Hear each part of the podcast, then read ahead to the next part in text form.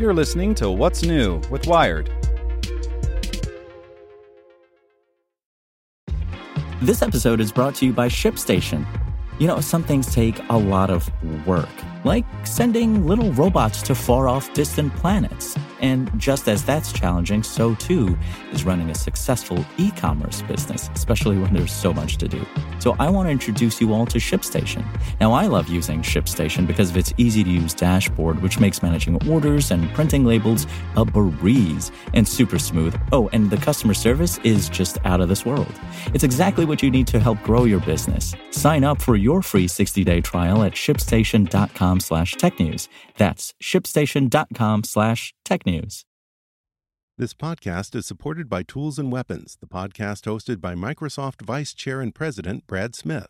Each episode features insight you won't find anywhere else from the center of the conversation surrounding emerging technologies like AI. Right now on the podcast, you can hear a special episode where Brad Smith lays out Microsoft's vision for a vibrant marketplace driving the new AI economy. To hear more, follow or subscribe to Tools and Weapons with Brad Smith wherever you get your podcasts. Hello, my name is Zeke Robinson, and this is Wired. Science and religion have often been at odds. But if we remove the theology, views about the nature of God, the creation of the universe, and the like, from the day-to-day practice of religious faith, the animosity in the debate evaporates. What we're left with is a series of rituals, customs, and sentiments that are themselves the results of experiments of sorts. Over thousands of years, these experiments, carried out in the messy thick of life as opposed to sterile labs, have led to the design of what we might call spiritual technologies, tools and processes meant to soothe, move, convince, or otherwise tweak the mind. And studying these technologies has revealed that certain parts of religious practices, even when removed from a spiritual context, are able to influence people's minds in the measurable ways psychologists often seek. Apple isn't superstitious. Say hello to the iPhone 13, all four of them. Apple's ill-numbered lineup doesn't represent a giant leap over the iPhone 12 range. In fact, the iPhone 13 mini, iPhone 13, iPhone 13 Pro, and iPhone 13 Pro Max, which Apple announced at a virtual event from its campus in Cupertino, California, refine every single aspect of their predecessors.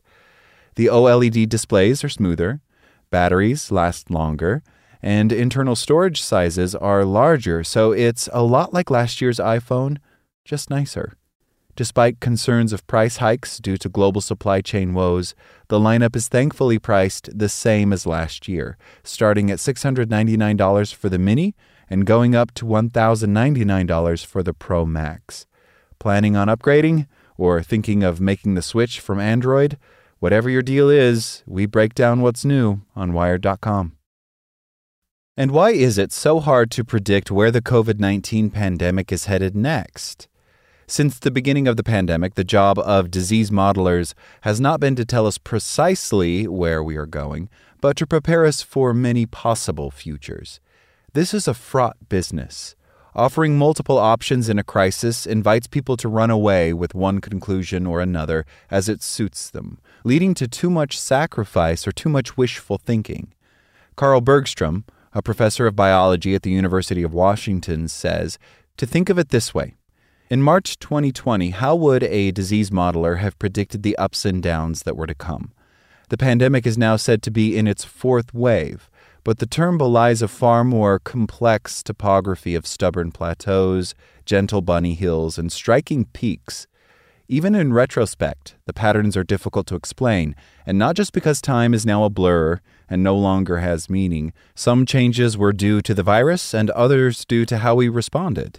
During the first wave, public life ground to a halt following national stay-at-home orders. These were replaced by mask mandates and partial, sometimes halting reopenings. Beliefs and behaviors are now increasingly heterogeneous, varying from state to state and, in some cases, town to town. Delta has arrived at a time when people are growing more polarized in the wake of vaccinations and confused about what that means for how they should behave. Want more news you can use? Sign up for the Tech in Two newsletter at wired.com/TT. So if you ask anyone in the Wired newsroom, what's on your mind? Here's what some of us are thinking about. Big tech. The coronavirus pandemic. Climate change. Disinformation and election security. What policing should look like in the future. This is Get Wired. And I'm your host, Lauren Good. Every story about technology is really a story about people. The good, the bad, and the ugly. Get Wired. Subscribe on Apple Podcasts, Spotify, or wherever you get your podcasts. Want to learn how you can make smarter decisions with your money? Well, I've got the podcast for you.